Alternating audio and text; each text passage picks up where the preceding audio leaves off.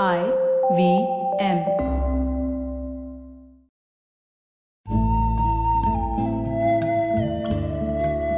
IVM के Hindi travel podcast टेढ़े मेढ़े रास्तों पर आपका स्वागत है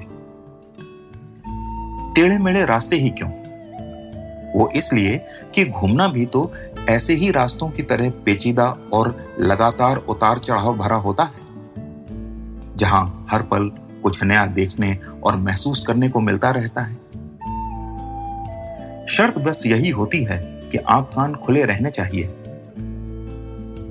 मैं हूँ केशव चतुर्वेदी और मैं आपको ले चलूँगा इस ज़बरदस्त यात्रा पर। और सुनाऊँगा ऐसी मज़ेदार कहानियाँ, शहरों, किलों, महलों, सड़कों और सबसे अहम इंसानों की, जो पिछले 20 साल से ऐसे ही रास्तों पर भटकते हुए मैंने सिर्फ़ आपके लिए इकट्ठा की हैं। तो आइए शुरू करते हैं। मैं सच बताऊँ तो जब तक मैं तेलंगाना नहीं गया था तो वारंगल के बारे में जानता तक नहीं था। उस दौर में वहाँ नक्सल प्रभाव काफ़ी था। ऐसे हालात थे जब हम तेलंगाना के शहर करीमनगर पहुँचे। वहाँ एक रात रुकने पर हमें बताया गया कि अगर यहाँ तक आ ही गए हैं तो वारंगल शहर भी देख लीजिए। एक तरफ़ नया शहर देखने का लालच और दूसरी तरफ़ नक्सलियों का खतरा। ऐसे में हम पुलिस स्टेशन गए ये पता करने के लिए कि क्या हमारा वारंगल जाना ठीक रहेगा। पूरा पुलिस स्टेशन एक छावनी की तरह दिख रहा था और उसकी इमारत पत्थरों से बनी हुई थी। मुझे तो लगा मैं किसी जेल में बैठा हुआ हूँ। तभी एसएचओ आ गया। उसका नाम अहमद था। छह फुट लंबा और पहलवानों जैसा कद्दावर शरीर वाला। जब उसने सुना कि हम वारंगल जा रहे हैं तो वो बोला हाँ हाँ सर, ज़रूर जाइए। बहुत ही सुंदर जगह है और आप तो पत्रकार हैं। नक्सलियों ने पकड़ लिया तो भी क्या? एक आध इंटरव्यू देकर छोड़ देंगे। और यह कह कहकर वो खुद ही ज़ोर ज़ोर से हंसने लगा। अब थोड़ा ढांढस बंधा और हम वारंगल के लिए रवाना हो गए। दो घंटे में हम उस शहर में थे जो कभी काकतिया राजवंश की राजधानी था। वारंगल असल में ओरागालू के नाम से जाना जाता था, जिसका मतलब होता है एक चट्टान। जी हाँ, एक चट्टान। इसका संस्कृत नाम एक शिलानगरम भी था।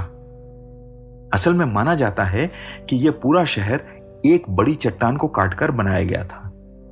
वैसे इतिहासकार और पुरातत्वविद अभी इसके पूरे साक्ष्य जुटा नहीं पाए हैं।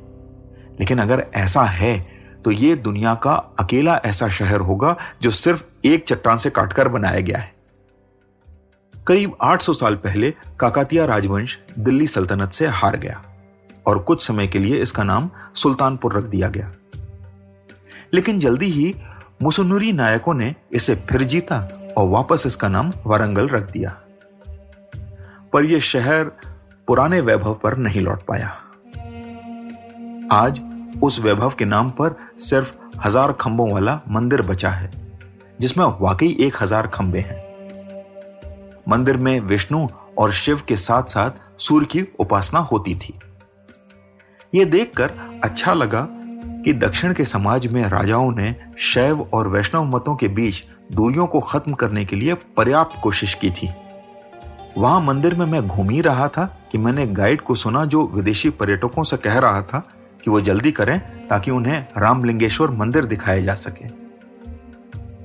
मैंने वारंगल की बाकी जगहों की तरह इस मंदिर के बारे में भी कुछ नहीं सुना था। तो मैं चुपचाप उनकी कार के पीछे चल दिया। लेकिन पूरे रास्ते मैं इस मंदिर के नाम को लेकर सोच में पड़ा रहा। रामलिंगेश्वर?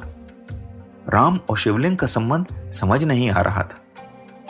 वहाँ पहुँचा तो और हैरानी हुई कि रामप्पा मंदिर कहा जाने वाला यह मंदिर असल में शिव का मंदिर था। ऐसा कैसे हो सकता था? यही सोच रहा था कि उसका जवाब मिल गया। असल में यह मंदिर काकातिया सेनापति रेचरला रुद्र ने बनवाया था और इसके आर्किटेक्ट या वास्तुकार थे रामप्पा। रामप्पा शिव भक्त थे, इसलिए मंदिर का नाम रामलिंगेश्वर रखा गया और मंदिर अपने वास्तुकार के नाम से प्रसिद्ध हो गया। इसके अंदर जो नक्काशी है, वो उस समय के जीवन के छोटे से छोटे पहलू को भी दर्शाती है।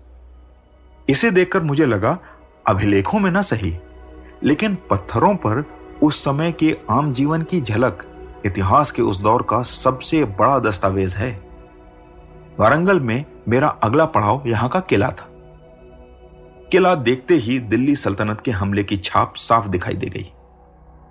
किले की दीवार के बस कुछ ही हिस्से दिखाई दिए और कोई महल या इमारत ठीक नहीं बची थी। वारंगल के बारे में भले ही लोगों को कम पता हो, लेकिन काकातिया राजवंश की खंडहर हो चुकी राजधानी का तेलंगाना पर आज भी गहरा असर है। वारंगल किले में मौजूद गेट जिसे तोरण भी कहते हैं, वो और दो हाथी आज तेलंगाना राज्य की आधिकारिक सील पर मौजूद हैं। साथ ही वारंगल यूनेस्को की वर्ल्ड हेरिटेज साइट में भी शामिल है। वारंगल से चलते हुए मुझे एहसास हुआ कि अपने देश के बारे में ही हम कितना कुछ ऐसा है जो नहीं जानते। और अगर मैं भूले भटके इस राह से न गुजरता तो कभी इस खूबसूरती और वैभव को न जान पाता। तो आज टेढ़े मेढ़े रास्तों का सफ़र इसी मील के पत्थर पर खत्म होता है। अगली कड़ी में फिर किस्सों के एक नए मोड़ पर मिलेंगे और वहाँ से नए मील के पत्थर तक साथ चलेंगे। और हाँ अगर आपको ये पॉडकास्ट पसंद आया हो तो अपने दोस्तों और परिवार वालों के साथ शेयर ज़रूर कीजिए, क्योंकि सफ़र का मज़ा तो साथ चलने में ही है।